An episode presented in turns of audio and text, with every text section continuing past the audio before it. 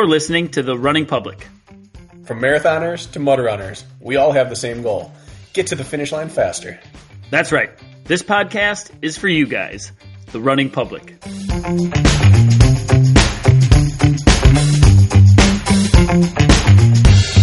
This is the running public's Training Tuesday. Training Tuesday is where we talk about training only. One topic, we dive deep, we explore it completely. It's training, it's Tuesday. Training Tuesday. Tuesday, Tuesday, Tuesday. I'll go first. It's Yeah. easy for me to do. I have been starting to feel good, Kirk. I went, I've been running between noon and three each day, running in the heat of the day, taking our own advice, taking advice from our guests who are, you know, the Col de Rosas of the world, Rhea Cobo, who are choosing to run in the heat. And I'm starting just to feel good. Just good running. I can't do anything high end, but just running casually and 94 degrees with 70% humidity, I'm just feeling my strides starting to click a little bit. And you know me, what happens the moment that starts to happen? You start uh, going on that old Google, looking for maybe a race to run. Yes, I do. And on Thursday and Friday, I had back to back runs where I just felt kind of cool. Felt like a man. What, like what does that just- mean? What does that mean? You feel cool when you're running? Like, how would you I describe don't that? know. I I would say good. like, oh, like the wind's flowing through your hair, but you can't say that. So, what does that mean to you? I I don't know. Maybe that's n- not even maybe. Absolutely, it was the worst descriptor of that run. I just felt good. I was just feeling like my strides starting to remember what running is. Mhm. And I wake up Saturday and I watch and follow this this Spartan race, national series oh. race that you were at, and I realized, nope, nope, nope, nope, nope, nope, because you guys looked like you were hurting and running fast. And I went out for a seven mile run and started running a kind of high end aerobic halfway through you were pumped it- up. Yeah, you couldn't it- help it. it tipped me over immediately and I was not ready for anything fast. So thank you for your reminder that there are levels to fitness and levels to competition and you saved me from myself from signing up for a race all willy-nilly. Don't say like I saved you from anything because I, I You good- all. all right, all right. That, that- I can accept that. You're very welcome.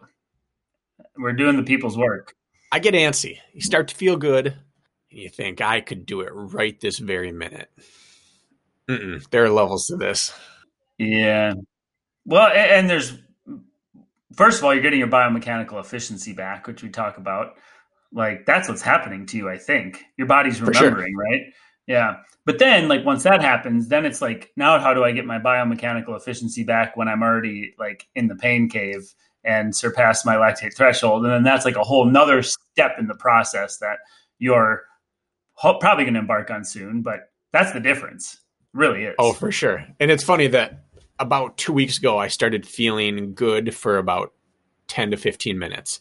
And then last week, I was making it 25, 35 minutes with my form still feeling crisp.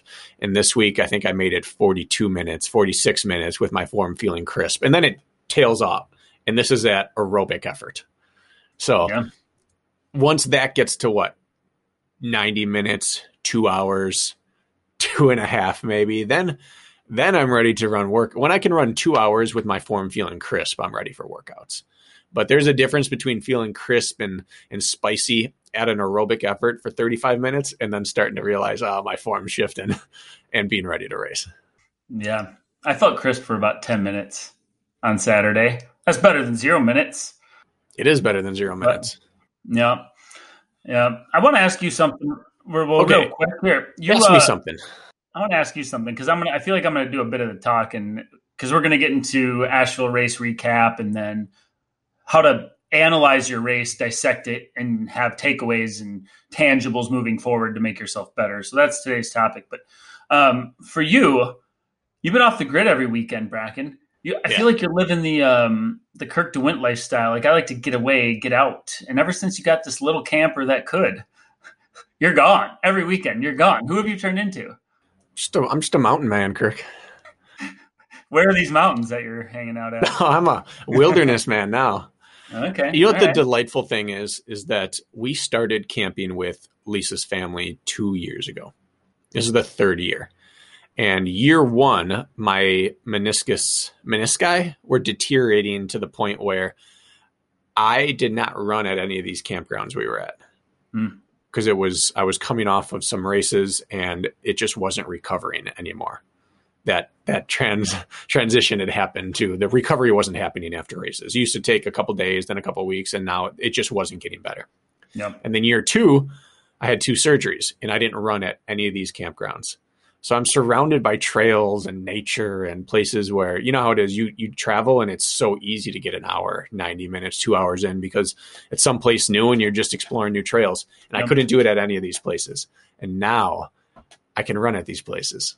So the camping's awesome, seeing the family is awesome, but then my personal running wise, it's awesome to go see trails that I've been lusting after for two years, and I finally get to get out there and experience them. It's probably my favorite part about traveling, to be honest. I mean, other than the travel itself, is exploring new terrain, even if it's not even that glorious, just a change in scenery. Like, like sure, I love peanut butter and jelly, and that's what running in your own neighborhood is like. But do I want PB and J every day? Like, not, no, I want to change up, right? Yeah. Although I will say, my my new house here on the lake, um, I, I'm surrounded by county highways and I'm in one of those neighborhoods where like the running here sucks ass, and so I'm trying to relearn my new surroundings, and it's it's been a tough go. So maybe I'll need a couple of camping trips to reinvigorate my my running routine, Brakken. I support that. Thank you. All right. So what I want to spring on you. Yep. I mean, we kind of discussed it, but I want to do this episode as a how to properly go about breaking down a race. Whether you win, whether you lose, whether you achieve what you set out to do, whether you crash and burn, whether it's a mixed bag, it's difficult to look at a race the correct way. And I want to just use this as an example episode of how to approach the after race. This is the after action report. Mhm. H- how to approach doing that. How how I mean again, calling us pros is generous, but how the, the pro mindset of how to go about breaking down a race. What you take from it, what you don't. And since you just raced, we get to do your recap and do it all in one. And then I'll kind of just play like the coach's role. You're gonna break it down as an athlete, and then I'll in the moment kind of use my my perspective to to balance that out and show people exactly what you do take out of a race, what you don't take, and why you do it all. Does that make sense? Yeah, it does because I feel like a, a lot of athletes, a lot of people listen to this, run a race, and whether it goes good or poorly, if it goes good, you do less self reflection. Sometimes you just like, oh God, I got lucky, my body showed up today, and you don't think about what got you there specifically. And then if it goes Yeah. poorly, um, a lot of times it's like, God, it wasn't my day, and then you're left scratching your head, and you often don't put together the what's and the whys and how to move forward. And so picking that apart is super important. Every single pro that does good does that. And it's like a process that everybody goes through. For example, am I happy with my race this weekend? I'm apathetic. Oh, Ryan Atkins, for example, who's not happy with his race, no way. I guarantee he's going back and he's he's doing what we're gonna about to talk about. So I think it's very, very worthwhile conversation. Yeah, we, we get caught up in this weird rock in a hard place after a race where anything that goes right or anything that goes wrong, we almost get a, get caught with throwing the baby out with the bathwater, right? Where we we have either it was a great That's a success, terrible phrase, by the way. You should never throw a baby out anything of anything. yeah. If you accidentally toss your tub out with your baby in it, that's yeah, that's a sign of bad parenting. Yeah, whoever came up with that phrase. Have you ever forgot your baby in the tub when you trashed it? I don't trash tubs very often, but um, and I've also never thrown a baby out uh, either. But anyways, continue. Good phrase. but it's a forest for the trees type scenario. You know, Right. It's it, for example, let's go back to Utah a couple weeks ago. The heat, people struggling with the heat and blaming that for their cramping or their their race. It's a real excuse, but oftentimes if you attribute all the it's just blanket statement, the heat screwed me, the altitude screwed me. I'm just going to move forward. You miss opportunities to to identify little pieces that did not correlate to that. You, you just don't want to throw that baby out with the bathwater of altitude ruined me. I didn't learn anything. or the heat was so bad I couldn't even get a viable read on my fitness, or this weekend, you know, I wasn't ready for X, Y, or Z, and so this race was just lost. And and then the other side, that, that that's the rock, but the hard place is that almost everyone in their life is tied to social media or have people in their life that are interested in what they're doing. And so you start coming up with this story that you tell everyone. You tell them 10 times, 20 times, in our case, after a race, maybe hundreds of times when people ask. Yeah and eventually that whatever narrative you're telling them you've said enough it starts to ring true in your own head even if you're just like placating them like oh it was fine but you know i rolled my ankle a mile too and that was kind of it from there and the first time you tell it you know that's not the whole story but you're just trying to get the story out of the way so you can move on eventually that you tell it enough and now that's the piece you remember and you forget to break down the race appropriately yeah your own fake narrative becomes true in your mind and yeah. then and then you're all messed up moving forward believing something that isn't even a full truth everybody likes to put a bow tie on the end of their race just like you said like i want to throw something at the wall and let it stick and it's the altitude that sucked or it was the humidity in nashville or it was this and that and then you lose all the important pieces that are the important stuff in between mm-hmm. um, yeah you're exactly right it's a very good point it's also a tricky balance to play like you know, as a as a pro in heavy quotes. I don't even know how we call ourselves that. We shouldn't. Um, we feel obligated to give some sort of report or recap. Spartan contracts require us to post within three days before an event and within three days after an event, for example. That's in our contracts. And people come up with, you know, you have to have this justification of your performance if it's bad. And if it's a good performance, you kind of let it slide off with no introspect. It's just like an interesting thing that everybody sort of battles with when it comes to explaining themselves and then how to move forward. Yeah, and as coaches, we always ask of our athletes to give us more detail on our quality workout days. Yep. Uh, an easy run, I often say, you can tell me how far you went, how you felt, and maybe write what shoes you were in. That's probably mm-hmm. about it. I only need to know more on those days if there was extenuating circumstances like rolled my ankle or my hamstrings bothering me today or my stomach was upset. Like at that point, you have to write down what did I eat that morning so we can track things. But I need my detail on the metric days, like our quality runs. What paces were you hitting? What was your heart rate? How did you feel? What shoes did you wear? What was your breakfast? So that we can piece together what is and isn't working. Well, the biggest, most specific race workout you can ever do is a race.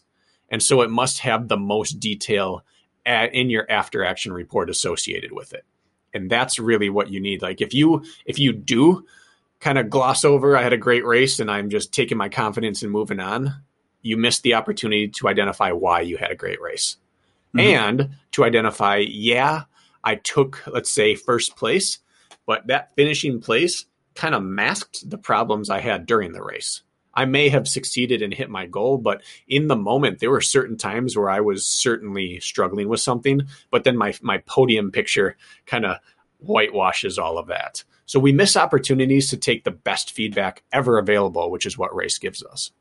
Yeah, yeah, I can say. Um, going back to the old running log, I think um, I got home on Saturday night, and I bet you I spent forty five minutes looking through years of logs, tracking performances, combing through the three weeks leading up, good and bad, trying to piece things together a little bit.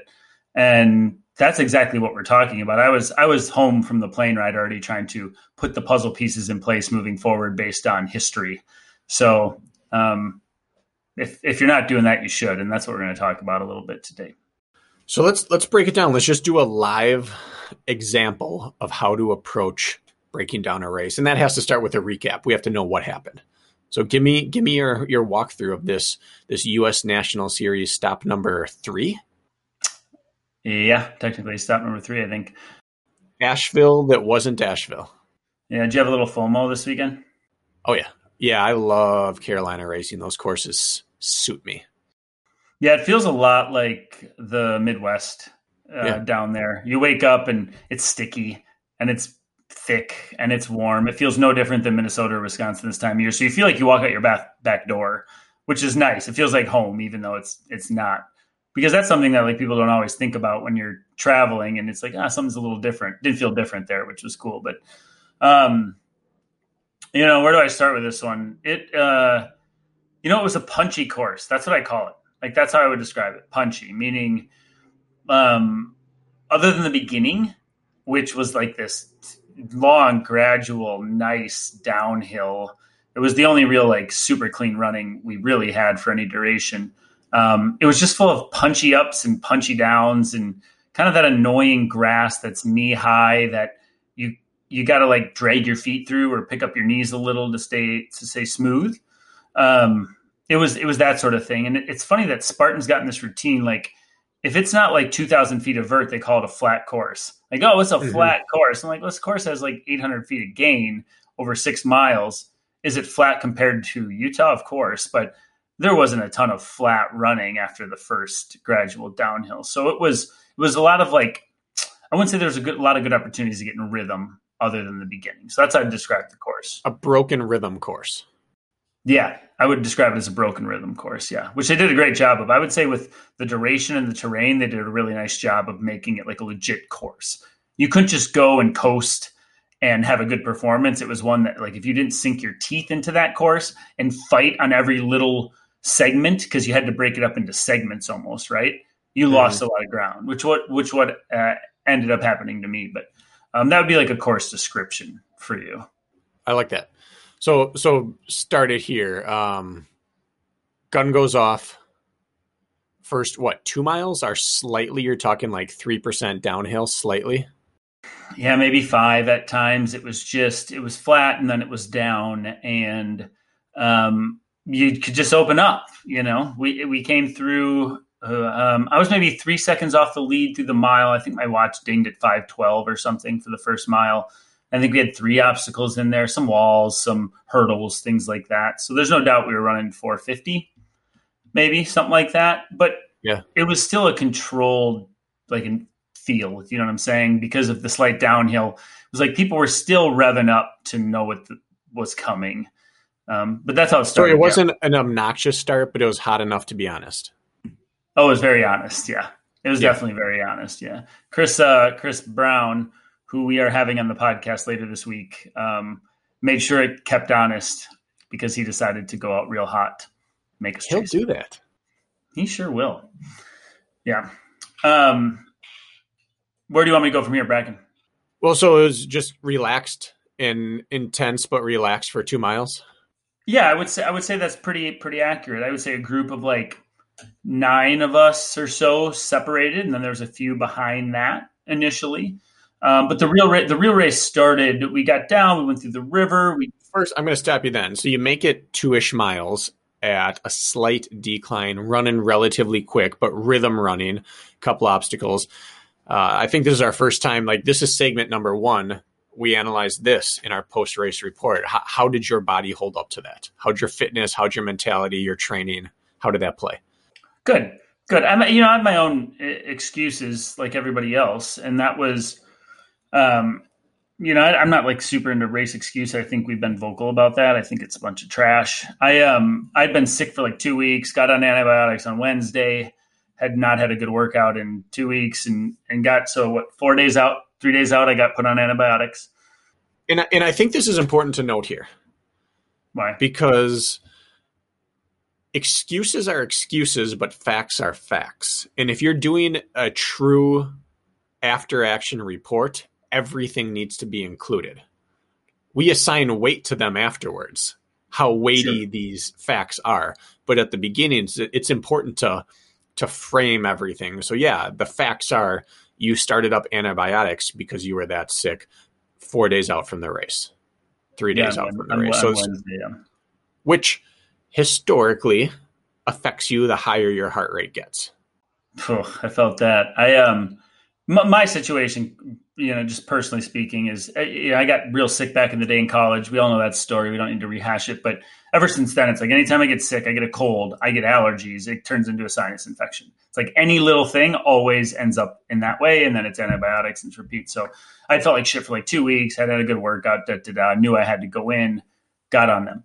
Um, but anyways, point I'm getting at is in three days, antibiotics are a miracle. Like on Friday, I woke up and I'm like, hey, I got a little life back in me. I didn't have a headache in the morning. My throat wasn't hurt. It was all that stuff. And then I'm like, I'm going to be all right. Saturday, woke up, felt good, got good sleep, ate well. I mean, I did everything correctly. There was no extenuating circumstance. I had still been training. And so I felt really good to start the race. I was like, I feel better than I have in weeks. Mile one, 450. Mile two, probably slow slightly, but still rolling. Yeah. You haven't been touching those paces in training very often. You've been doing a right. lot of grindy stuff, a lot of long efforts. How yep. did your body feel at those paces? Um, inefficient. Okay.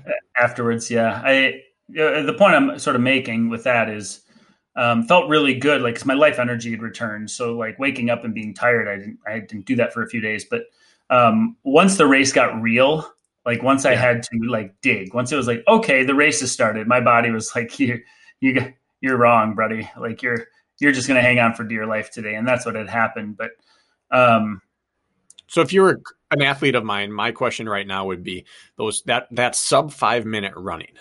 Mm-hmm. Was that more engine that it impacted, or was it more efficiency? Engine.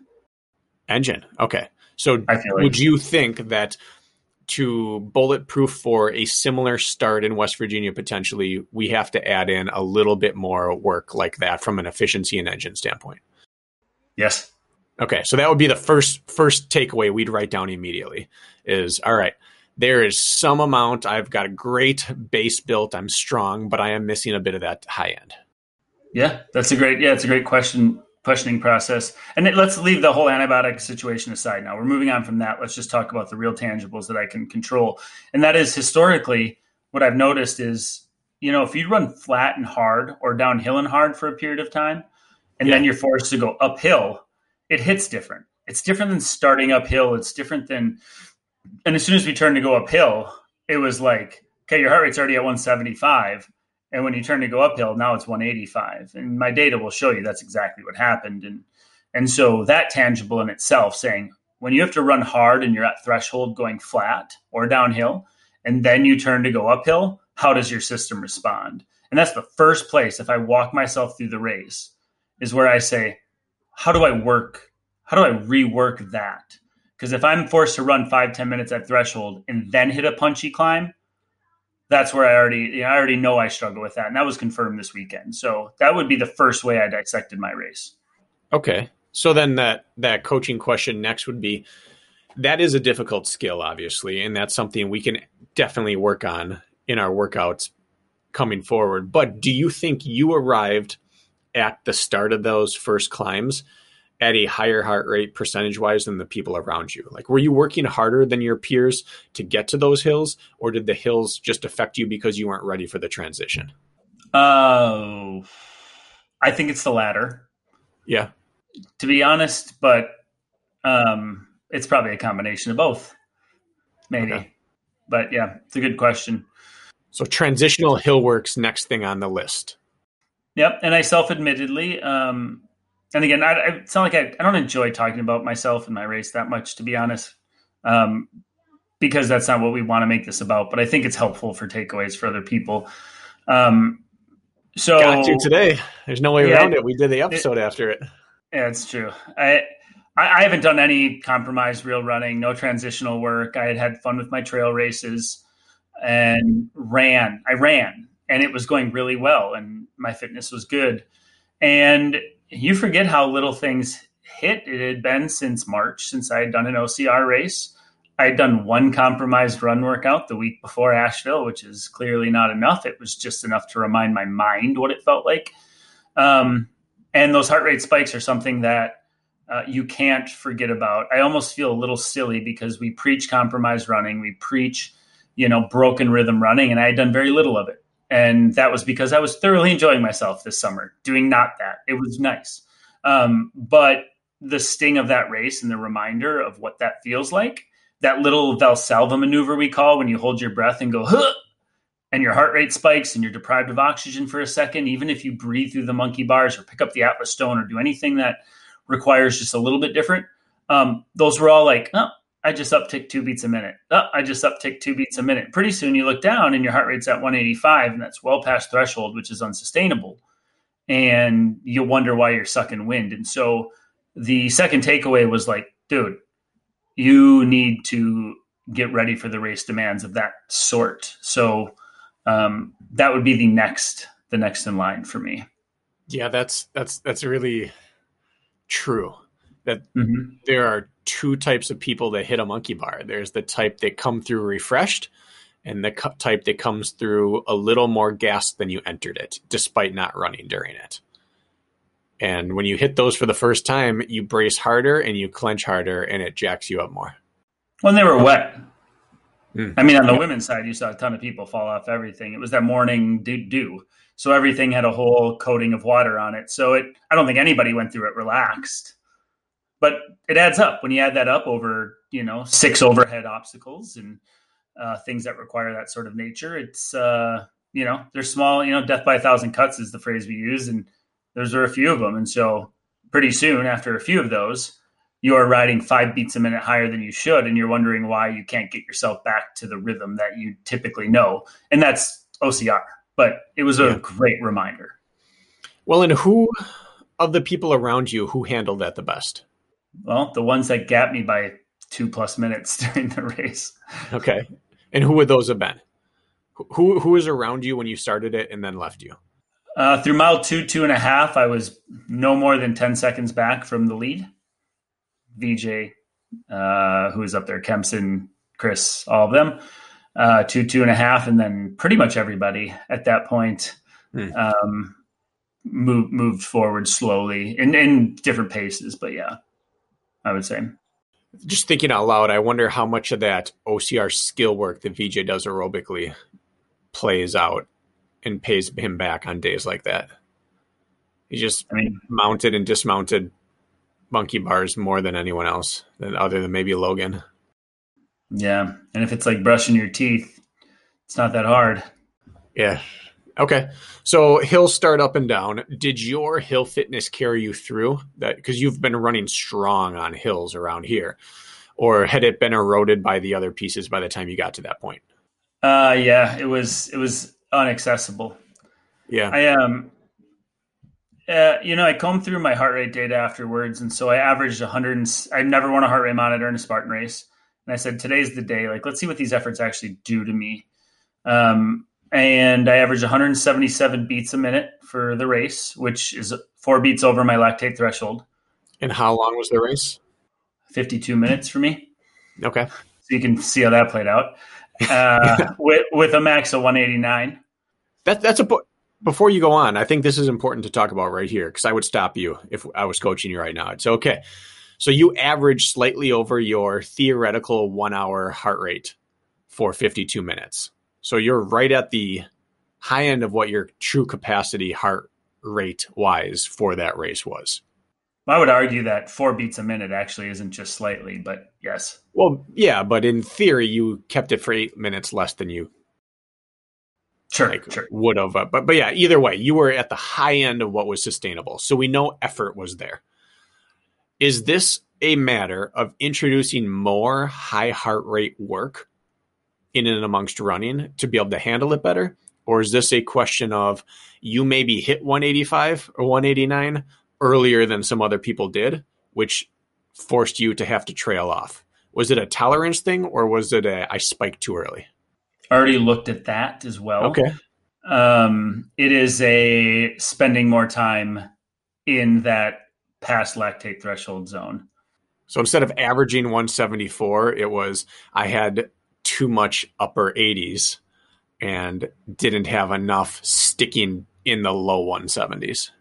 100% things spiked you too much?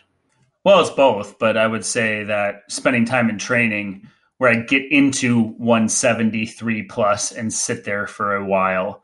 Anytime I typically breach that would be in short, spicy intervals. And once it breaches that, it has the chance to come down right away versus getting into it and then like enjoying it in quotes for a while. So I would yeah. say that would be it. Yeah. Okay. All right. Continue with your heart rate talk.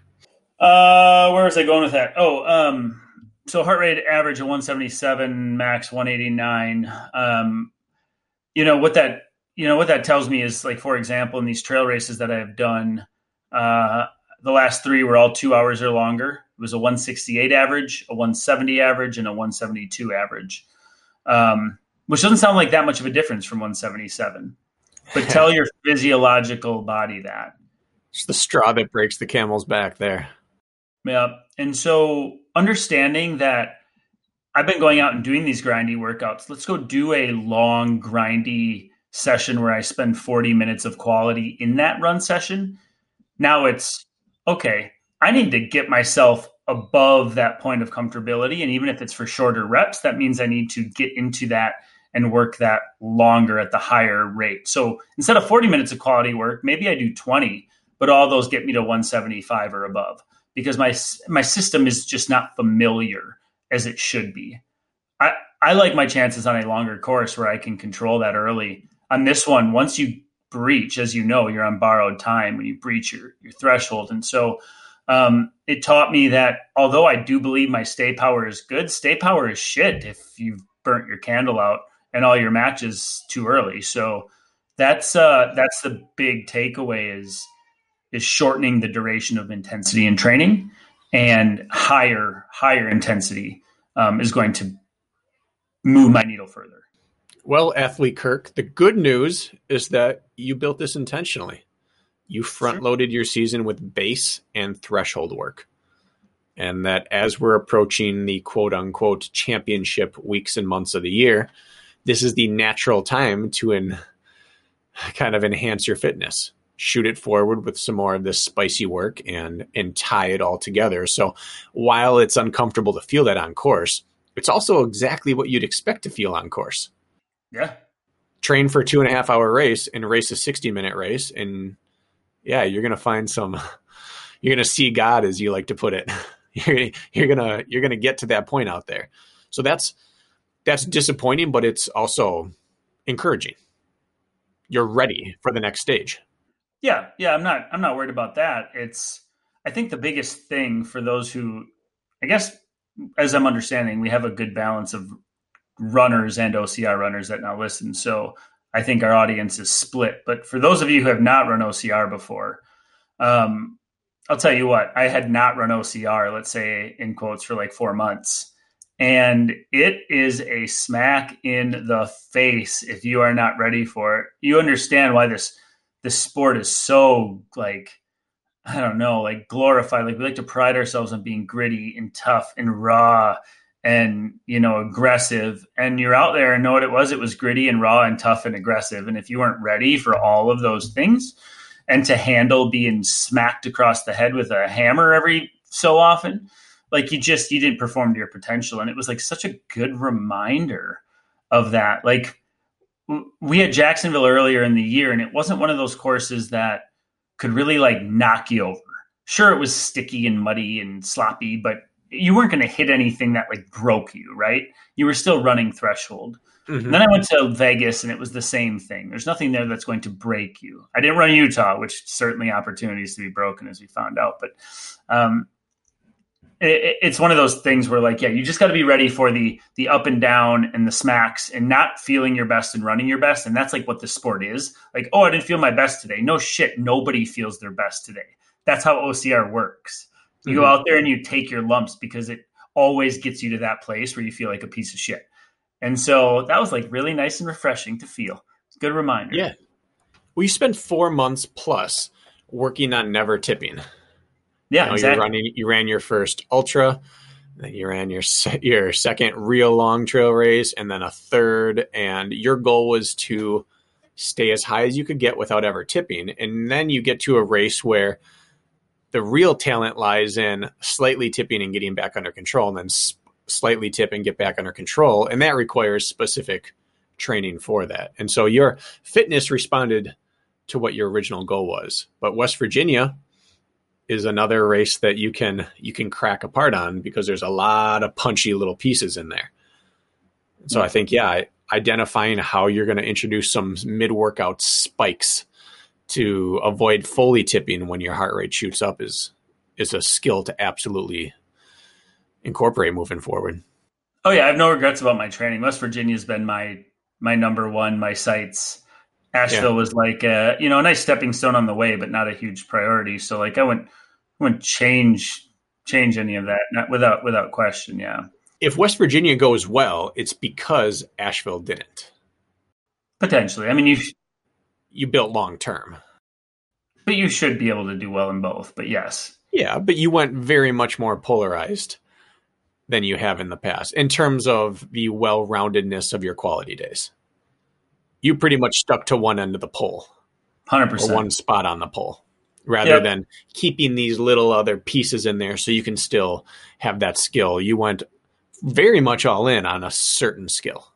Yeah, I agree. Uh, the thing is, though, is like when you finish a race, and this is something that I often ask myself when a race is over. I, was out in the middle of that race and I started to really suffer. Like I actually wasn't having very much fun by mile three. In fact, I was having no fun. And then we talk about the sport being like type two fun, like oh, it was fun afterwards. Whatever type three fun is, I guess that's what I had out there, right? It was. I didn't have fun. I didn't enjoy myself once I was really in it because it just sucked. It just wasn't that fun. And I know it will be fun again another day. So like you know the consistency episode we had last week will always ring true for me but i was there and i was suffering and i was watching people's backs get slightly further away. I was fighting with mark gaudet for a bit and he slowly just became like you don't even notice it right? They just slowly drift away. I had my eyes on logan broadbent and he slowly d- drifted away.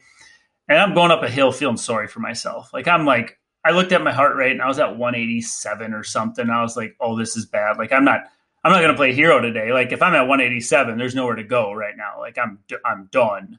It's hanging on. And I thought you're going to take the place you deserve today. I said you're going to finish where you deserve. That's what came to my head. You're right where you deserve today. Which is a humbling thing to think in the middle of a race when you know you're capable of more and you go, I don't deserve better than this. This is what I deserve today. I had that realization a number of times. I don't know if you've ever been in a race and had that. Across the oh, finish yeah. line, I was like, how do I feel sorry for myself? This is what I deserve. This is what my training has led me to. Yeah. Yeah.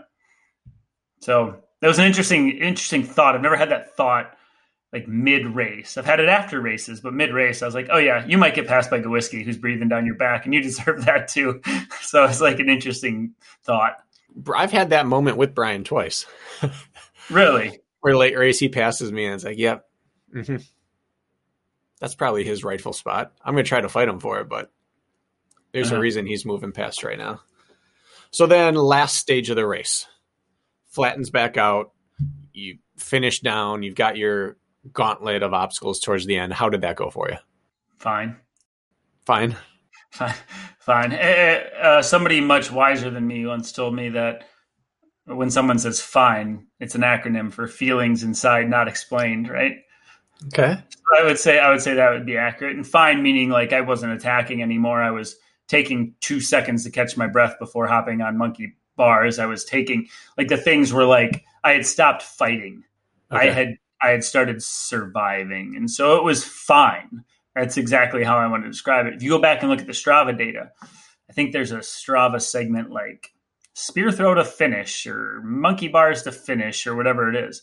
And even though I came sprinting home the last quarter mile, like I got like a 15th fastest time in the field. Okay. On that segment. Do you understand what I'm saying? It's not impressive. Was that all that was left? Or if you had been, because you took 10th? Ninth. Or ninth?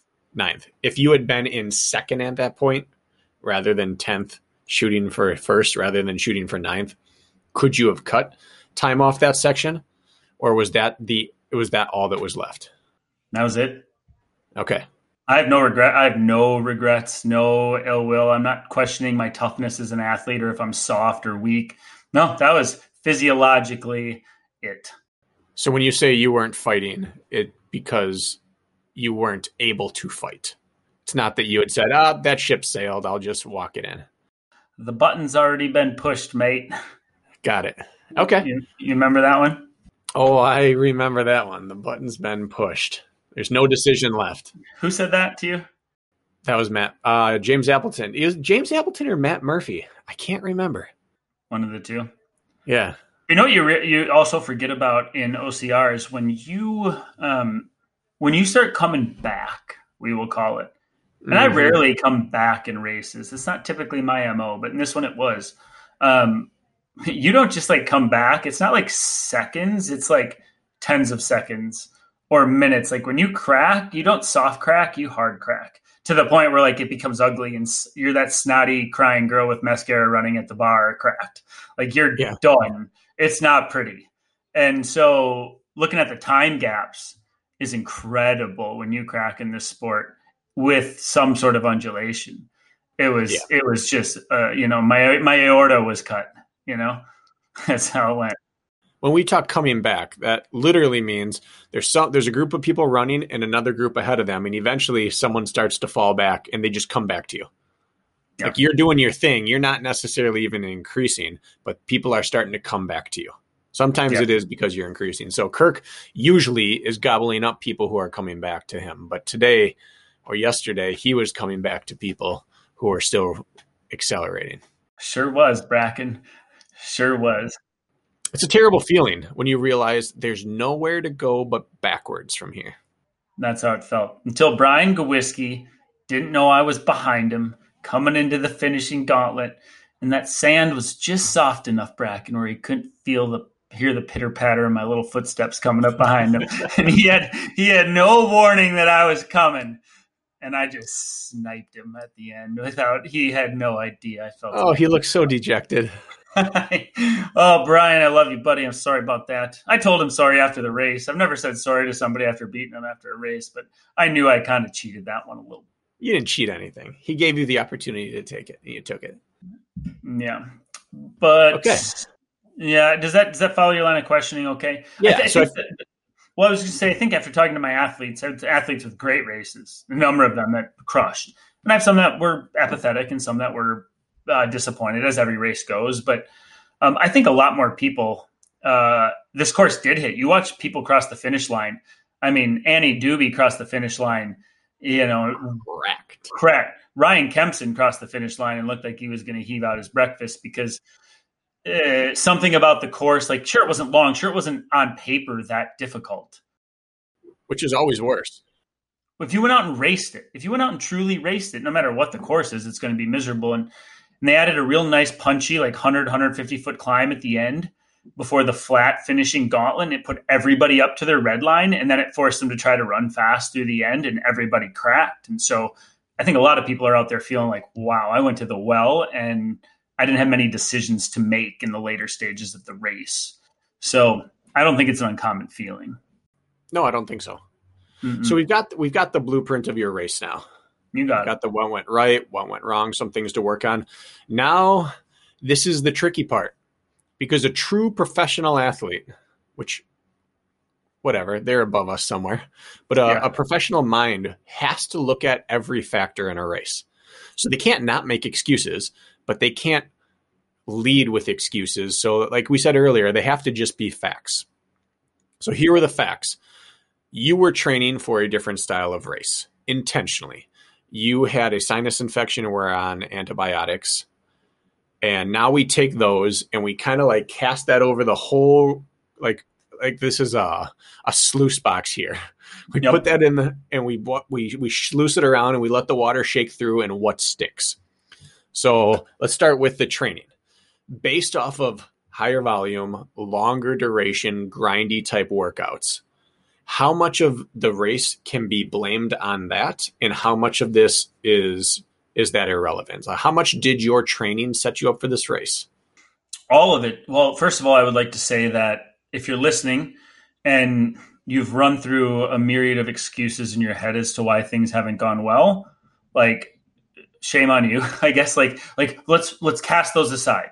Let's not my like oh i was on antibiotics or oh i had a I was training for longer, grindier stuff. Like that's all bullshit. That's garbage. Those are those are irrelevant in the grand scheme of things. You didn't get much sleep before. Well, either did Mark Batres, and he took third. Okay, mm-hmm. you all of these other things like you got to just cast all those things you talked about aside because those are in those I can't do anything with. Those aren't going to teach me anything.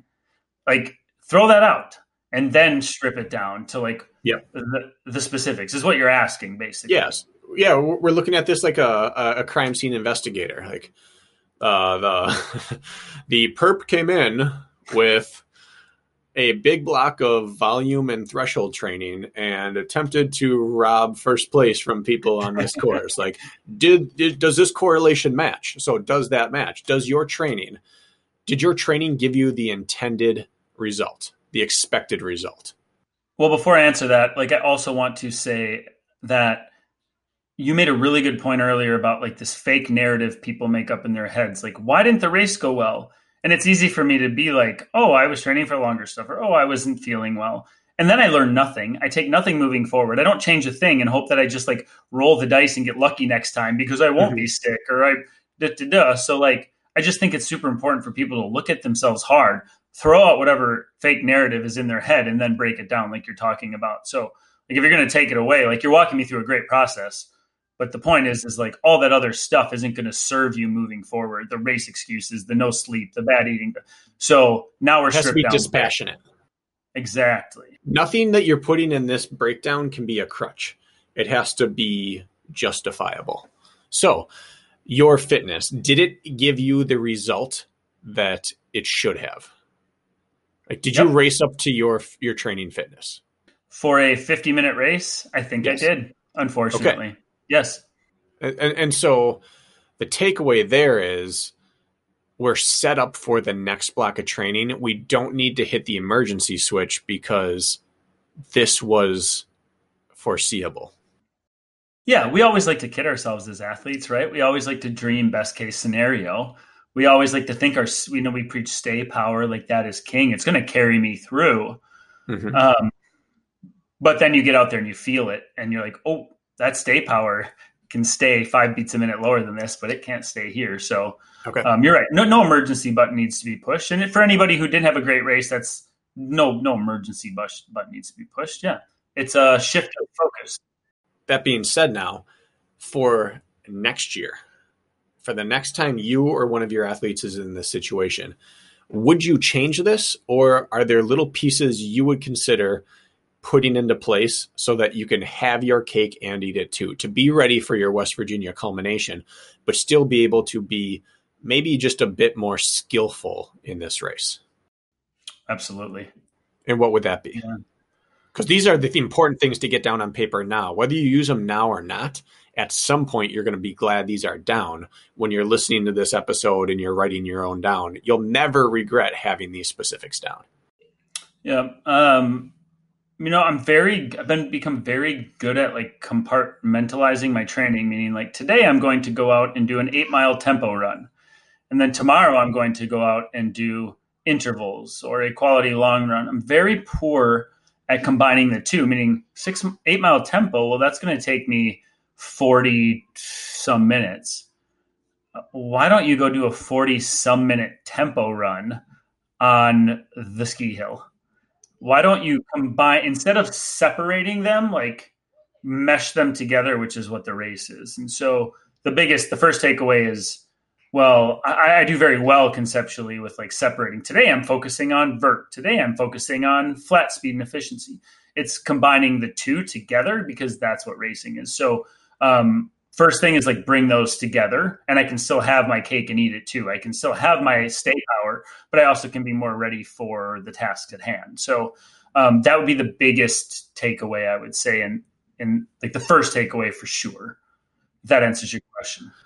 Yeah i like that. So so the the antibiotic thing the the um, sinus uh, sinus infection is the other big piece we need to sluice through. So put that in the sluice box, shake it around, put some water through it. How much of that sticks? How much did that impact the things that went wrong? We'll never know. I will say that. Did it impact your race?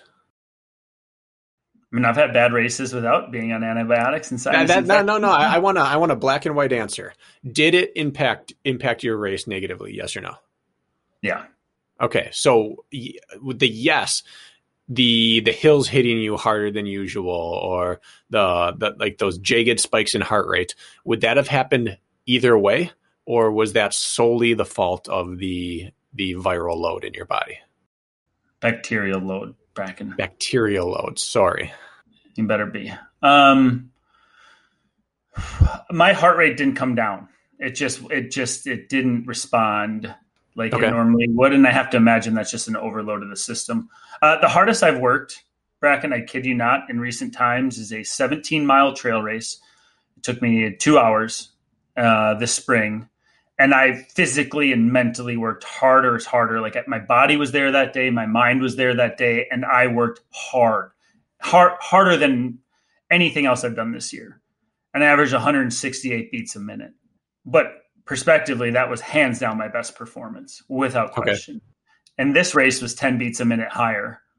And I feel like I didn't even breach my potential like I did earlier this year. So what that tells me is that like um, I think I was just I, I forgot to like shift gears on the manual car and just stuck in that like lower gear and just trying to push the throttle down on something when it needed to be shifted and I couldn't, if that makes sense. So um, I felt like it, it, was I was revved up and I had no control over. I had no like fourth or fifth gear where normally I would, and then my rev limiter would reset. You know, when I shift gears, it was like it didn't didn't happen. I was forced to run the whole race in third instead of fifth.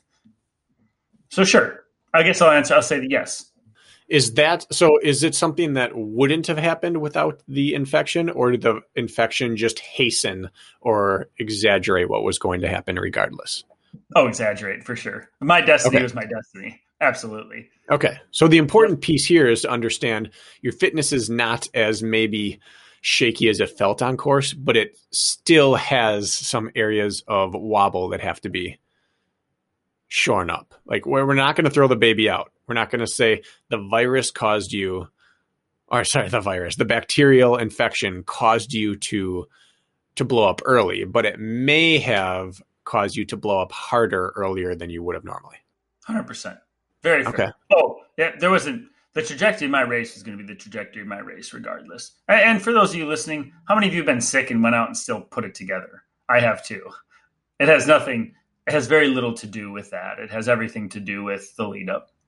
So does that change or not change your the urgency at which you switch up some of your workouts? Are you saying, you know what, I know some of this was the sinus infection, so I don't need to totally switch gears?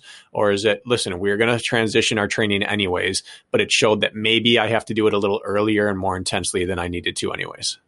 If there was another super in a month, it'd be a different story, but there's a beast. Okay. So some tweaks, yes, for sure. Some tweaks, absolutely. I actually had written my training block. Um, I would, I think, like seven weeks ago through West Virginia. My next four weeks is completely rewritten. Um, not dra- You said not drastically, right? But um, I would say the location of my workouts have changed mm. much more than the workout itself, if that makes sense to you. So, you know, you get a workout and and you say this is the prescription. It's mile repeats today. And this is just an example, but well, a mile repeat takes me roughly five minutes.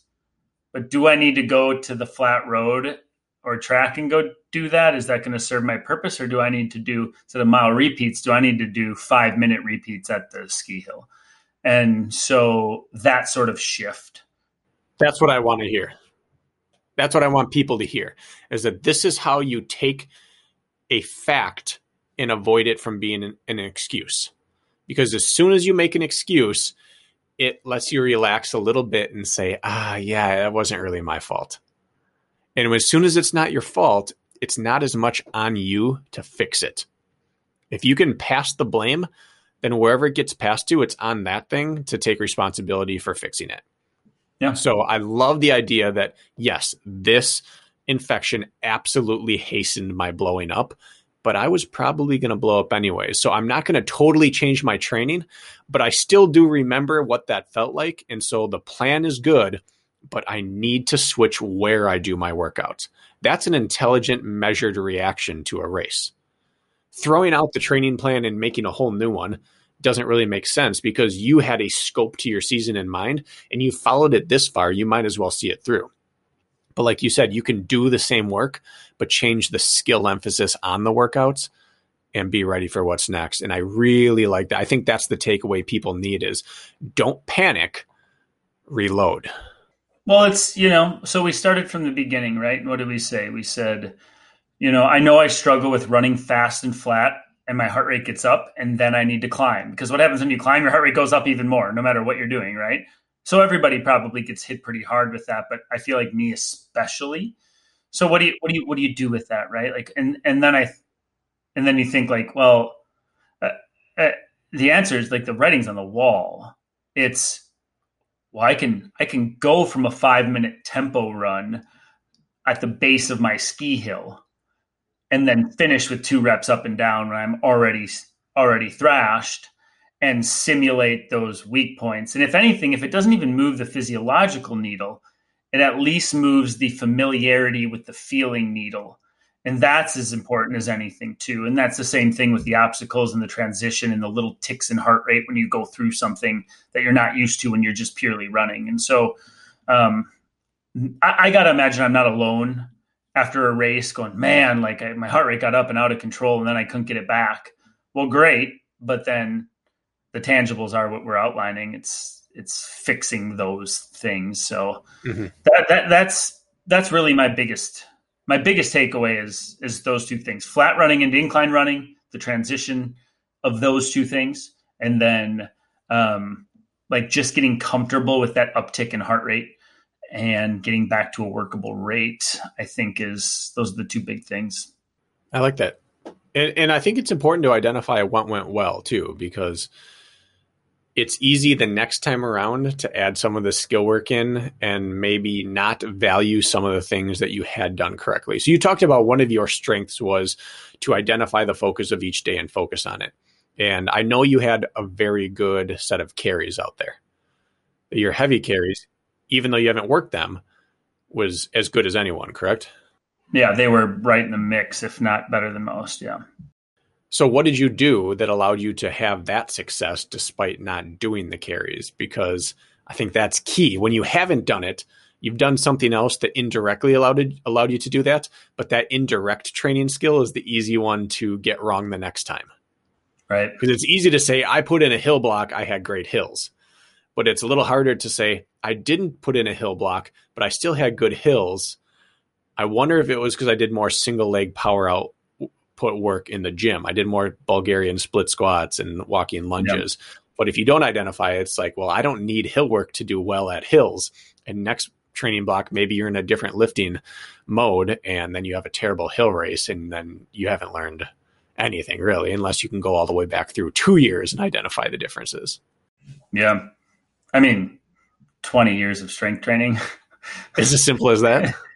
It's just as simple as 20 years of work. Yeah. It's just like, you know, I, am on my foundational strength work twice a week and, um, and, and, I wasn't even able to access my fitness on those carries. It was survival mode and survival mode still had me like in the mix. I, that's where I lost the least amount of ground on everybody. It was the damn carries of all things. And I was probably suffering as much or more than anybody, but it just comes down to not losing sight of your foundational strength work. Like that just, that like clotted the bleeding slightly, you know, subtly.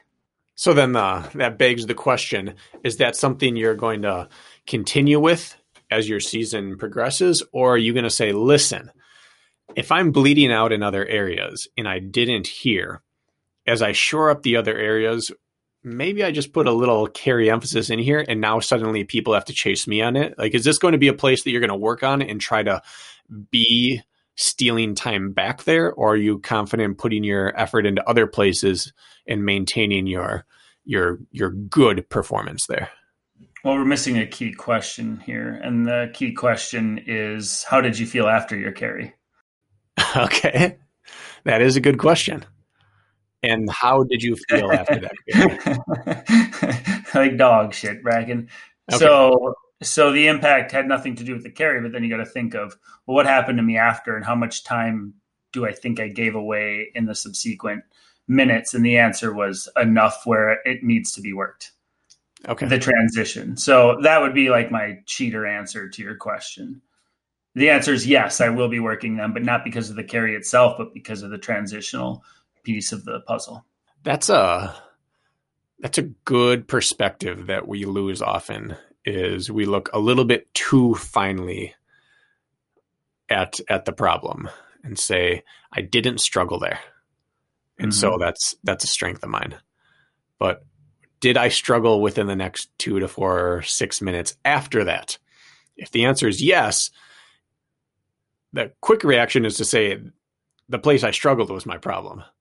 But mm-hmm. uh, maybe the step back answer is maybe the place I struggled is a result of something I thought I did well prior to it.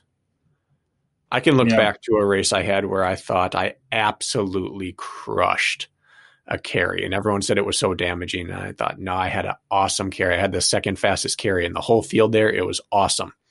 But my next mile sucked. And I thought my run fitness is lacking. And in hindsight, I over revved the carry.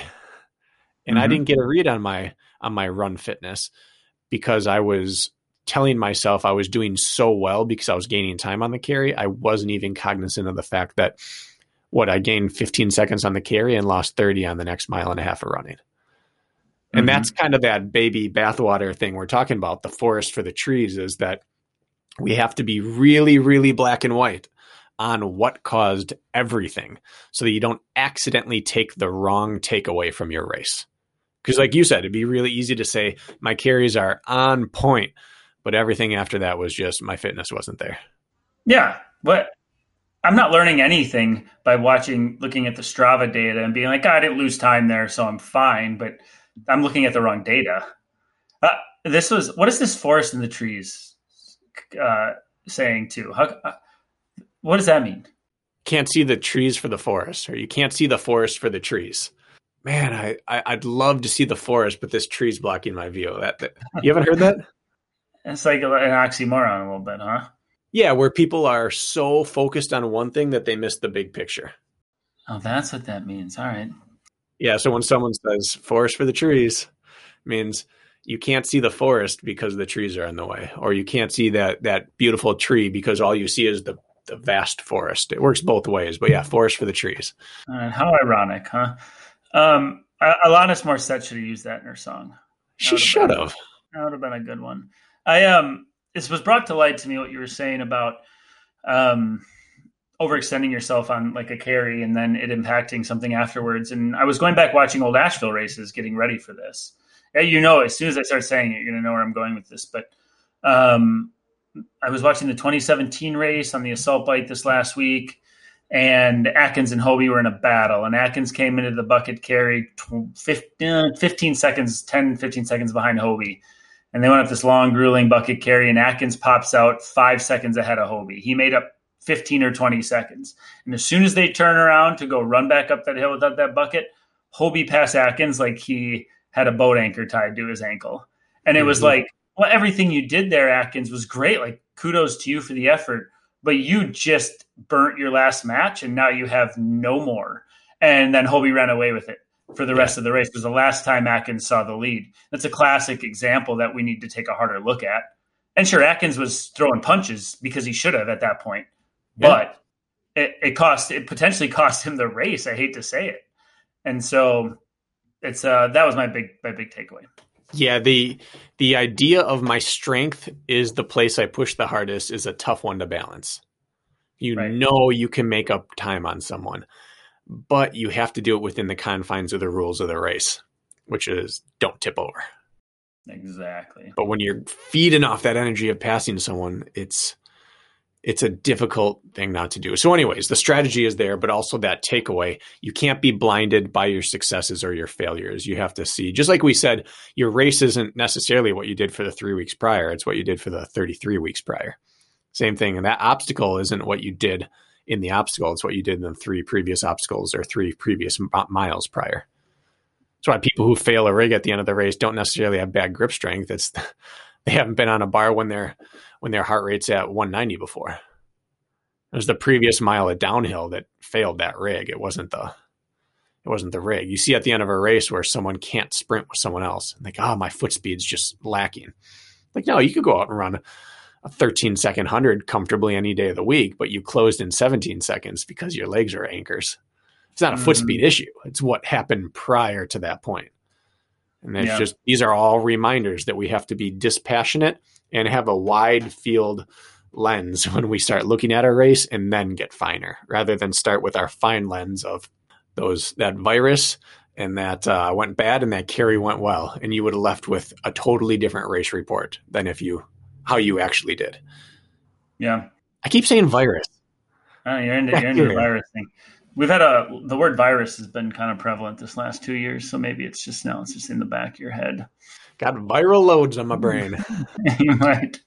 Um, I think I think the big the big takeaway, like if you're going to simplify this conversation, and I don't like this this episode is necessarily about like myself or my own race. Like you know how I feel about talking about ourselves on this podcast, but the the biggest thing is like like strip your excuses, wash those all any excuse you think you can make, list them out, and then like crumple it up and throw it in the garbage and then start like breaking down the race. Like what happened?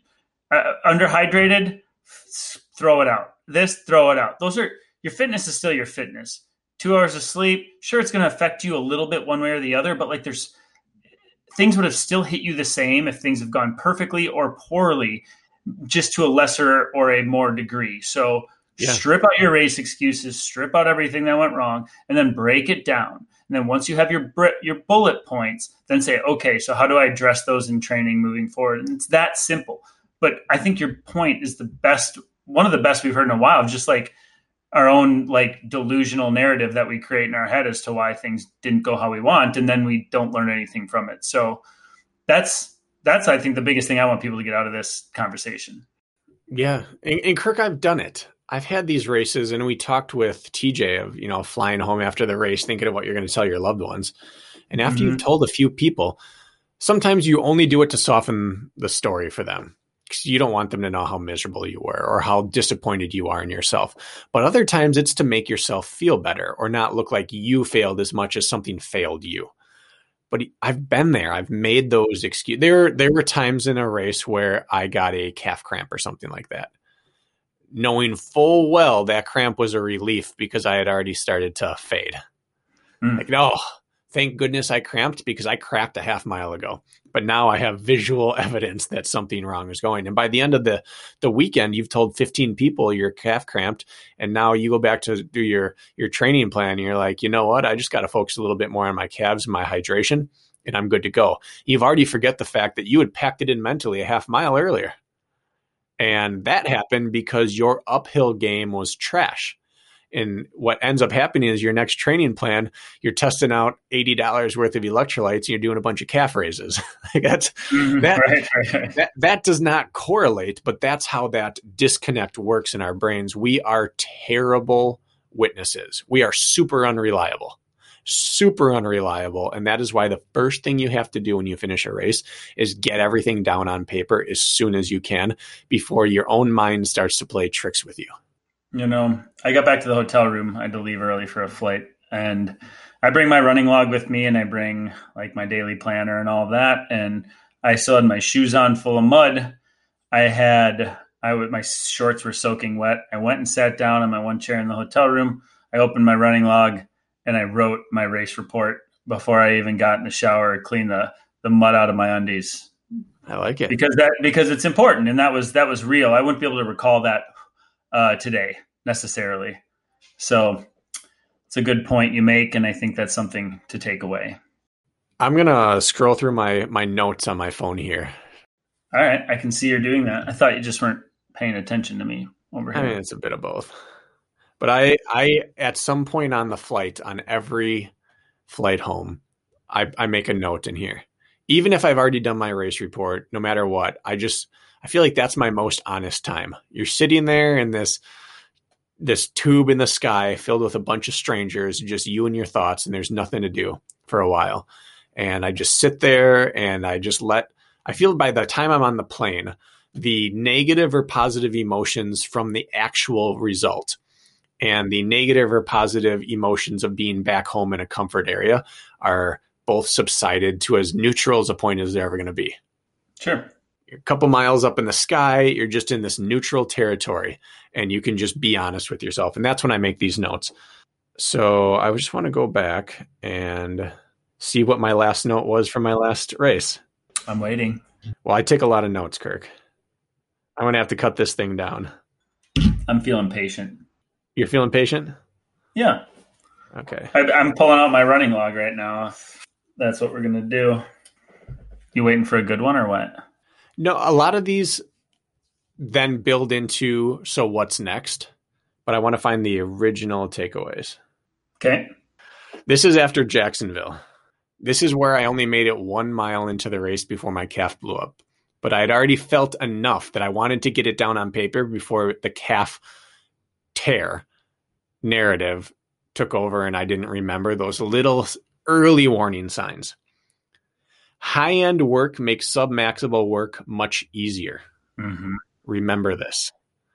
Example, if you increase your bench from 175 to 225, repping 135 becomes way easier even without doing endurance work. Same thing happens with speed.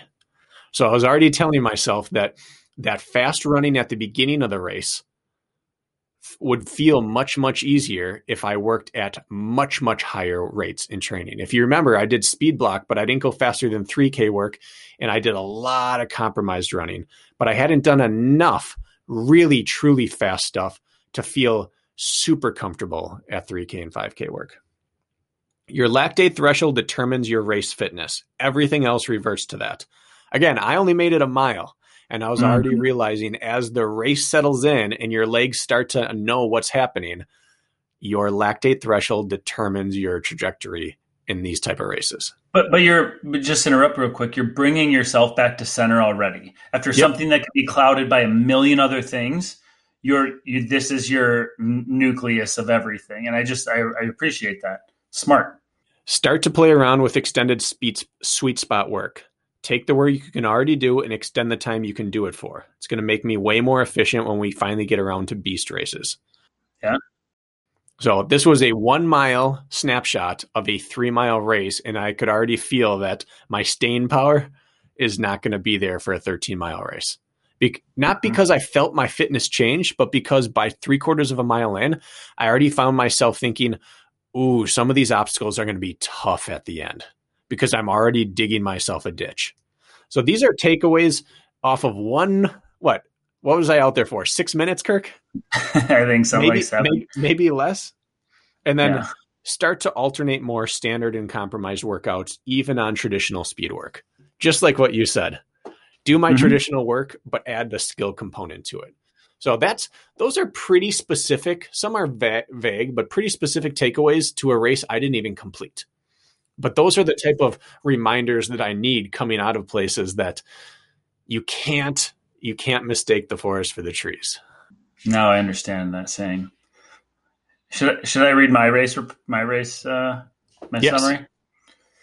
All right. It says Spartan Asheville. It's underlined. It's in blue. Oh. So so blue is the color I use for quality days or races. So blue is blue is like the championship ribbon color, you know. So that's why I use blue the prize hog at the county fair. And I'm, and I'm colorblind, and blue just stands out to me more than anything. It says Spartan Asheville, ninth place overall with a time of 52.36, four minutes behind VJ. Unacceptable. That's the start. Because four minutes behind the winner in a 52 minute race is absolutely unacceptable. We call ourselves pros, and I'm out there thinking I'm going to potentially have the fitness to podium. Four minutes might as well be four hours. It's a different planet. Correct. So, so anyways, uh, four minutes behind VJ, unacceptable. Really suffered today with my heart rate jacked and red line from mile two and a half on. Just survived out there, if I'm being honest with myself. Frustrated with my health and not feeling well. But there's the but, and it's underlined mm. and in capital letters. But I wasn't ready for today regardless. It says, I just absolutely couldn't sustain that high of a heart rate and undulating up and down. I wasn't ready. I'm proud of how I grinded it out today. Average heart rate was 177 BPM with a max of 189. Hung on and want to hit one of these races where I actually feel well. Onward. It uh, underlined exclamation point. It doesn't say everything, but it says enough, right? It does. It does. I did acknowledge the health thing, but I I gave myself some tangibles on top of that.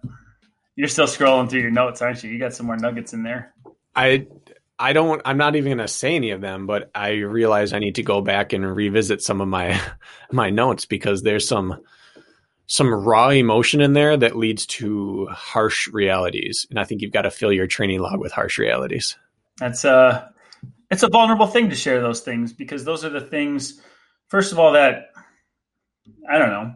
I I think half of the people out there leave a lot on the table by not going back and combing through the reality of their situation, their race, their workouts. It's like it, it's it, you spend all this time doing it and traveling and racing and training, and then you don't like fully process. And I just feel like that's like a very simple step in this whole thing that can lead to success in the future. And so it's like important to hear that I don't know people do that, and you should do that too. Even yeah. just hearing your your takeaways from a race where you didn't even finish. I can't imagine your takeaways from a race you did. well, yeah, I, well, those are actually those get more specific because you feel it all. But those were, it was a different type of takeaway. I you read your your journal entry. I read my takeaways after I'd already done my journal entry. Got it. But you, you want a short emotional journal entry? I would love one. Tahoe.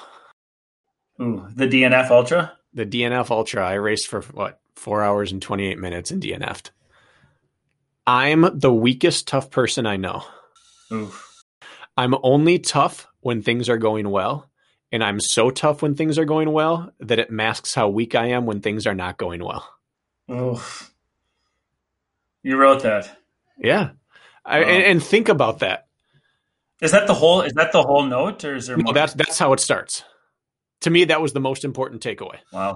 Which was, I can be so tough if I'm in the mix for a race. Mm-hmm. I mean, I don't know if I've lost a race that I was in the mix at the end in a long time. Probably five years since I've lost a race I had an opportunity to win. Mm. But because I'm willing to go through anything in those moments, those are the moments I remember. And I fail to work on toughness and put myself in bad spots. And then when I am in a bad spot, I have nothing else to go back on. Can you read that again? Because I, that I feel like that's going to resonate with a lot of people. Read it again for me. That was impactful. I'm the weakest tough person I know. Mm-hmm. I'm only tough when things are going well, and I'm so tough when they're going well that it masks how weak I am when they're not going well. That's beautiful. or pathetic. In a weird way, that's beautiful. I puked, I retched, I cramped, and I walked off the course. But I really left because I didn't want to be there anymore. Oof. I told everyone it wasn't safe, smart to be up on there because I was cramping, I was puking, I couldn't take fueling down. That's that was my narrative after the race. But what I told myself on the plane ride home, a long flight from Oakland to Chicago, is that I really left because I didn't want to be there anymore. You stripped down your excuses. I was tough. I'm going to just go back to this. When I don't do any burpees, I'm super tough. The second I failed an obstacle, I quit mentally. So the whole second lap, I was first and second lap, I was cruising past people who were failing things because it was 17 degrees. It was snowing. The winds were 20, 30 miles per hour. And I was locked in and I was tough because I was being successful. And on the second lap, I went past Glenn and I think uh, Mendoza and I don't know who else. A couple people when they fell off the rig, and I cruised through it, went up, and then I fit, and I got to the top of the mountain in second place. Chris Brown was gone. I was well clear. I had another thing that I got to blame. My glove I was wearing ripped on a hanger at the top of the mountain, and I fell in and submerged. Got really wet because it ripped when my hand was behind me, and I went down back yep. in, totally soaked. I hadn't uh, had I had my jacket on and unzipped because I was warm at the top and I knew I wasn't going to fail the obstacle. So I had nothing dry to put on and I was soaked inside and outside of my jacket. I started shivering, had to do the penalty loop of the crawl. There were masses in the crawl of all the open waves and it was like crawl two feet, sit up and wait. And it's again 17 degrees with 30 mile per hour wind and I'm soaked mm-hmm. through and it's just chilling me to the bone. Anyways, that's my story. The real story is that first lap, I took everything off and tucked it away and went through without it because I was mentally engaged and I knew my grip was fine.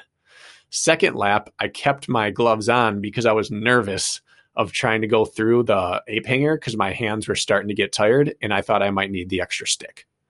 Mm-hmm. So that's the stuff I have to write down because otherwise you forget about the fact that it wasn't the water that ended my race. It was my grip not having, me not having confidence in my grip. So I relied on a glove which ripped and then I fell in the water and that ended my race. None of which happens if I come in with bulletproof grip. Yeah. And then as soon as I started getting my pre hypothermia or whatever it is, I quit the race. But the moment I fell off of there, I didn't want to be out there anymore because my perfect race was gone and now I might not take second place. So that's more of the mo, and it goes on and I'm not going to read the rest of it, but that I'm the toughest or I'm the weakest tough person I know. I need to read that every single day until I'm mm-hmm. the toughest tough person I know. That yeah. I'm as tough at my weak points as I am at my strong points. That's what needs to be there. I like it. I don't know why, but that just sort of inspires me in a weird way. Yeah. yeah. I don't know why. I don't know why. I'm just so I'm so enthralled with that simple poetic self reflection. It's a good. It's good to take a hard look. I was I was disgusted with myself. You were you were just listening to Michael Jackson's "Man in the Mirror" and being like, "Listen up, Brakken. This is the truth, brother. Yeah, you need to hear it." Well, and I've for many years told students when I taught that you are who you are when things go wrong you see it when someone gets into a little like a fender bender or if they get a flat tire or if they lose something or they're running late and they start snapping at people or they the the guy gets out of his car after rear-ending you and you're just an ass to them immediately like when things go wrong that reveals who you really are we all put on our armor and we put on airs all day long but when something surprises you and you react, that's your true self inside you. And I told students that for years. Like you are who you are when things are going wrong. Yeah. So that's what you practice. You practice that. And then when things are going right, you're going to be just the stud of a human being. And I'm sitting here on a, a, plane coming home realizing when things went wrong, I quit immediately. And I was pouty and whiny and excuse filled. And that means that's who I am at this point. I may have been a tough SOB a year or two ago, I'm a whiny quitter right now because things went wrong and I defaulted to that. I grabbed onto that like it was a lifeline thrown out to me. And I was very disgusted with myself on that flight home. Mm. So I got some real truth written down. And it's good to revisit that from time to time. It didn't stop you from cheering your heart out the next day on that mountain, though. I remember you out on course. So I felt like I owed it to the mountain. I owed it to the sport. I owed it to myself and everyone else out there that I cheated myself and by proxy anyone associated with the sport with my effort and my attitude the day before. Like the least I can do is uh, shake these cramps and the soreness off and run up and down the mountain and give my first joyful, honest effort of the weekend and try to support everyone else. Mm-hmm. I appreciated that. I uh, I also would like to add to this conversation that um, how how many of you are listening to this and we're like, oh, my race went uh, as well as I wanted it to. Um, probably not most, but like for those of you out there whose race did go well, you won your age group or you did perform and you're happy with your result. This conversation doesn't exclude you.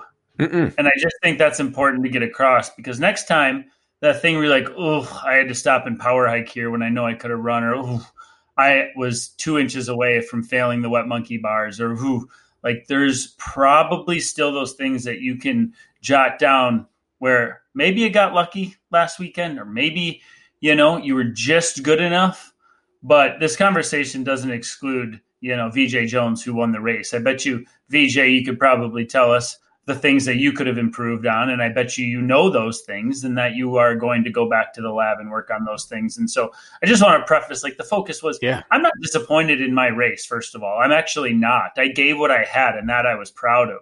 My log said i was proud of my effort that i stuck with it regardless. But um there's always takeaways. And so just because you're happy with your race still doesn't mean that you can't go back to the draw the lab and figure it out. So i just want to make sure it's a lot of babbling about people who knew that they could have performed better, but for those who have performed their best, it, it still doesn't mean you're exempt. Yeah, it, this is a long episode, but let's take five minutes and talk about that. Okay. Because we we touched upon it briefly early that a good result kind of masks the things that went wrong. So I want to give a brief anecdotal story about this and then talk we can talk about how to fix it. So sure. 2018 was the last time, maybe they did one in 2019, but 2018 was a, in the stadium series. Everyone decided to come out for the first race of the year. It was going to be both Kempsons, uh, Kent, myself, Isaiah, Hunter, um, I'm sure I'm blanking on more people. I don't think Killian could make it to this one. Mm. But it was basically outside of Killian, it was anyone good that ever was a part of it. And and Hunter was making his big return to the sport. And the narrative going in was that whoever wins this is just the best stadium racer in the world. And this was the year that I was coming off my first real injury, 2017 and I crammed fitness for this one. This is the one I referenced when I built for Jacksonville. This is the blueprint I was following, why I prioritized toughness workouts and race workouts at the expense of a true build. That race is fantastic, by the way. It's one of my favorite races. My favorite race of yours still to date. Well, thank you. Yep. Uh, and and I won it. You won it in epic fashion. Yeah, yeah, and, and that's what I want to get to. I won it, and the takeaway was in my mind and in some other people's minds, I'm just the best at stadiums. Not everyone's mind. A lot of people walked away from that race knowing, oh, I should have won that or he got lucky. And they were right.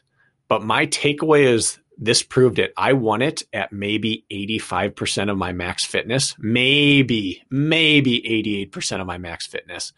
What is going to happen when I'm any higher than this? Because I knew going in, I'm, if I'm anything right now, I am tough. And the race started out and I was dropped right off the bat. And the Kempsons and I worked our way up and worked our way up and worked our way up. And we finally got to the assault bike, 15 cals on there, and people cracked. Anyone who had went out too hard cracked. Anyone who attacked that too hard cracked because then we had to run about a quarter mile straight up a, a, series of ramps to the top of the stadium, maybe even a half mile to the top. And by the time I got to the top, Kempson and I were in second and third, made a move and went into first, second from there because everyone else was cracking. However, for 60% of the race, I couldn't even see the lead pack. And then Kempson went around me and I went into coast mode and we got down to the, the, the finish at the end and I was hurting so bad. My fitness had just run out. And he was so hungry and he uh, the last quarter mile he spent the first 150 meters gapping me on every run and on every station and I made one last move with 250 meters to go or 200 meters to go, caught up a little bit, outbox jumped him and out sprinted him to the finish. And it was this big, glorious finish. And I felt like the man. But that masked the fact that A, my fitness was lacking. B, I was out of the race until other people cracked themselves. And C, I almost gave up towards the end. And then I got it back together and got tough just at the last possible 2nd mm-hmm. And then I went out about six weeks later and laid an egg at the next race and got smashed by Kent and Killian. Absolutely smashed. Where in my mind, six weeks earlier, I was the best on this planet because I had just beaten the best of the best convincingly, mm-hmm. other than Kempson. And so it was just like, I I missed all the signs of the race because I got to stand on top of the podium and take a picture and see it on social media and and just revel in the fact that I'm the man. And I didn't go out and make my natural adjustments in training. I just kept doing what I was doing. Even though I only put that in place to get to the race and then I wanted to do a proper build, I just kept doing that same thing afterwards. But it was mm-hmm. a foundation built upon no foundation. And so the a win can sometimes be the worst thing for your long term development. So if you came out of Asheville and you had a great result, you have to look back and fabricate areas for things that could have gone wrong. We don't even need to fabricate them because you know, like, you know where you still have time on the table. If you ran the perfect race and won, you need to tell yourself it took a perfect race for me to win. And what are the chances I ever put that together again? Or if you beat someone, but you had an area of weakness, you might think, yeah, I won. But if someone else would have been with me at that one point, they would have smashed me. Or I was this close to quitting and someone failed an obstacle. So I decided to charge through it. But deep down, I know I was that close. You have to find the little things that could have spelled doom and focus on those. Yeah, I have a I have a black and white example myself, um, and you can make this a little more blurry if you need to, but um, my first Spartan race win ever was in Chicago 2017 in the Super on Saturday.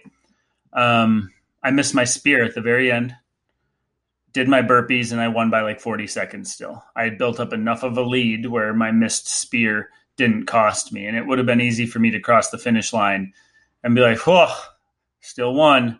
You know what I did that day when I went home? I I was staying at a friend's house, Mike Ferguson, actually, buddy of ours, is as a friend of his. But I had to go back to my hotel room and get my stuff, and I sat in the back parking lot and I threw my spear for half an hour at a Mounda after I just won, and I had a sprint the next day, and I took a half an hour and I threw the spear over. I think I had a pine cone I set on the ground. It was something stupid, and I threw and threw and threw, even though I just won. And then I went the next day and I hit my spear and I won by like 30 seconds. And if I would have missed, it would have been fourth or fifth place because it was a sprint in a tight field. And as black and white as that is, like I recognize that right away. And the spear throw is an easy thing to point a finger at. Like, do it, get better at that. But I still went, even though I had a good day, I picked something out of that. And I was like, if that happens tomorrow, you're screwed. And you can do that with every little aspect of your race. And so I really like that that you had to, had the I don't know you can recognize that now in hindsight. I just think everybody can do that. I still won the race, but yet I still took something away from it, being like, right. you still need to go home and work on this. And so, good lessons, man. And it is because you didn't pay for it then, and I paid for it dearly. The uh, anyone can recognize in hindsight, right? It's teaching yourself to recognize in the moment, and the only way to do that is to journal ASAP all the time. VJ Jones, I know you listen to this podcast um, this is my call to action just to one human being out there. If you could do us the favor, you won the race and you're a damn stud and you looked great doing it. I would love to know if you could send in or write to us your takeaways on the things that still need work. I, I just want to, I think the, the guy who wins the race holds the most clout as far as this whole conversation goes. And mm-hmm. there's only one guy out there who won the race, and that's VJ. When you listen to this, shoot it to me. I would be curious to see if you don't mind us sharing it. I just think that we're we there's no way he's not having that conversation with himself as well as others, and I just think that might be might be fun to share. Yeah. So VJ, I'm I'm counting on you, brother. Send me that. And V and VJ's goals are not immediate. Yeah. He's talked all year that his goal is the last race of the year. You know, in theory, OCR World Championships. He's talked about that 3K for he talked about it for two years before he went out and won it, and now he's going back to repeat. Like, he is training for that.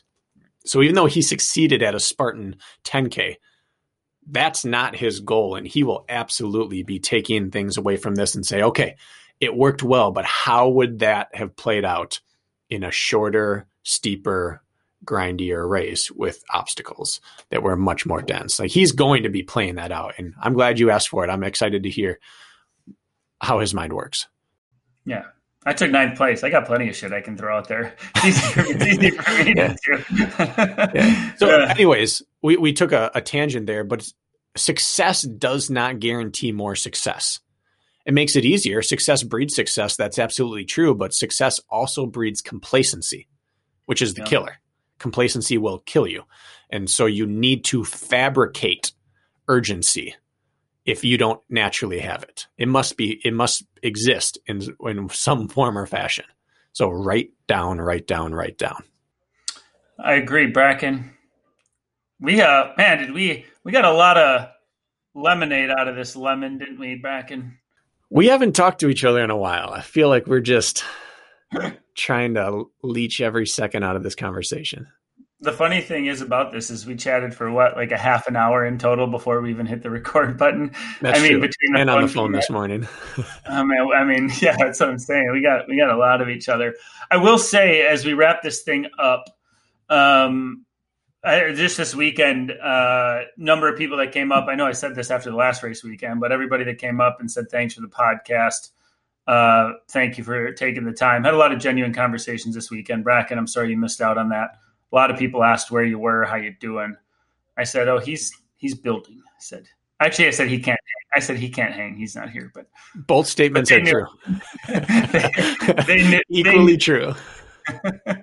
they knew what I meant. Um, so thank you uh, for that. And then the last thing I want to say is I don't know about you, Brakken, but I think I've gotten more messages or comments on last week's episodes, both the consistency episode and then the TJ Schroffnagel episode on Friday, where one consistency is like a consistency episode, like bore me to death. But for some reason, that episode really resonated with people. And if you happen to skip over that, I would suggest you go listen to it. And then the Friday episode with TJ Schroffnagel, uh, you know, you're let's call it like non-runner who completed an ultra in Utah when most couldn't.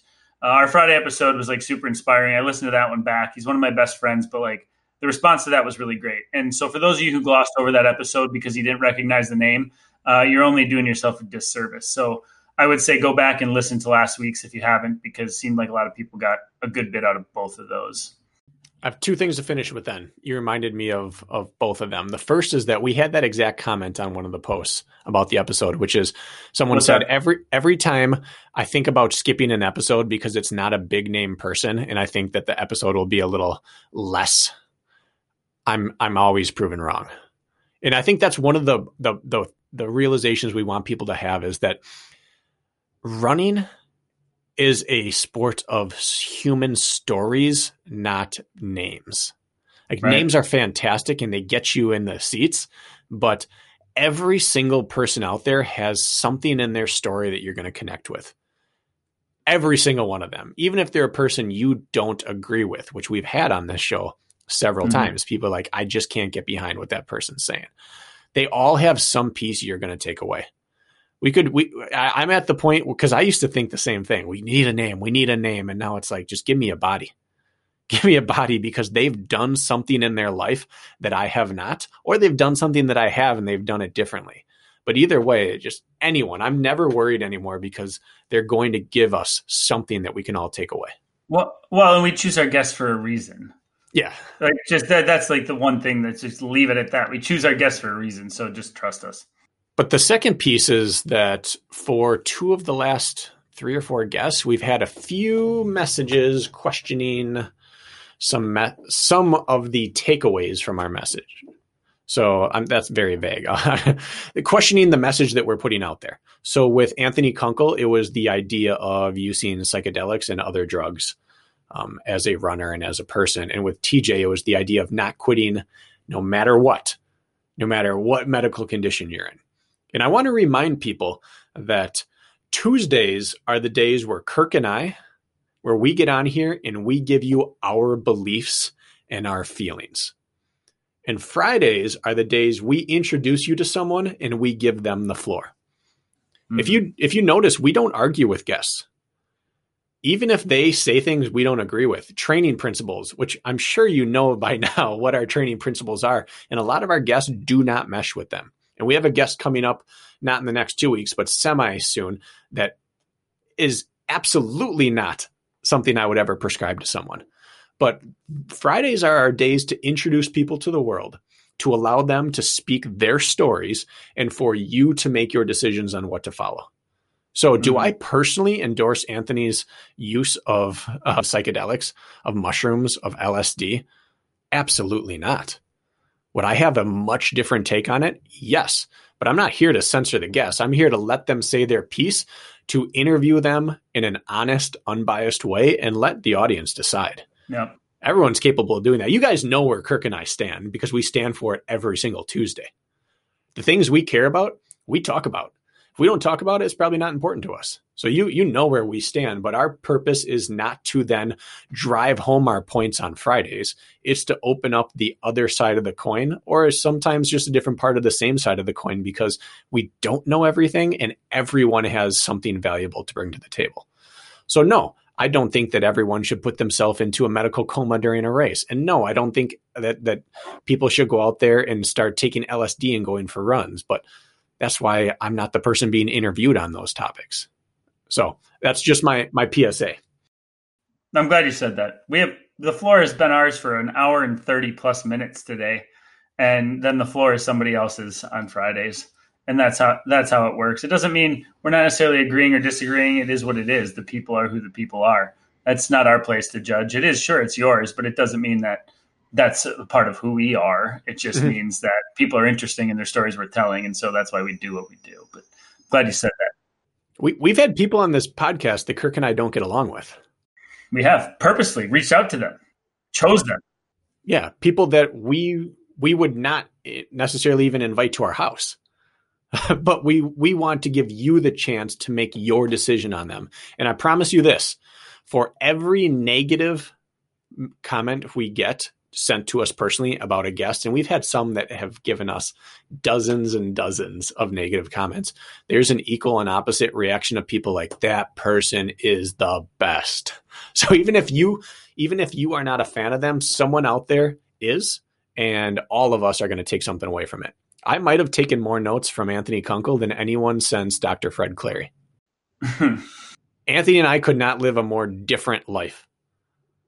We could not have more different values, but I took a page and a half of notes during Anthony Kunkel's episode. So where are you at in your LSD rotation today then? I am uh I'm totally dry today, Kirk. You're in that part of your cycle? Yeah. So anyways, that was a long addendum, but I think it's important to know that we are intentionally taking over our show on Tuesdays and we are intentionally sharing the platform on Fridays. Let them know. Thanks for tuning in, regardless, folks. Our longest training Tuesday yet, I think. Congrats. Dun, dun, dun,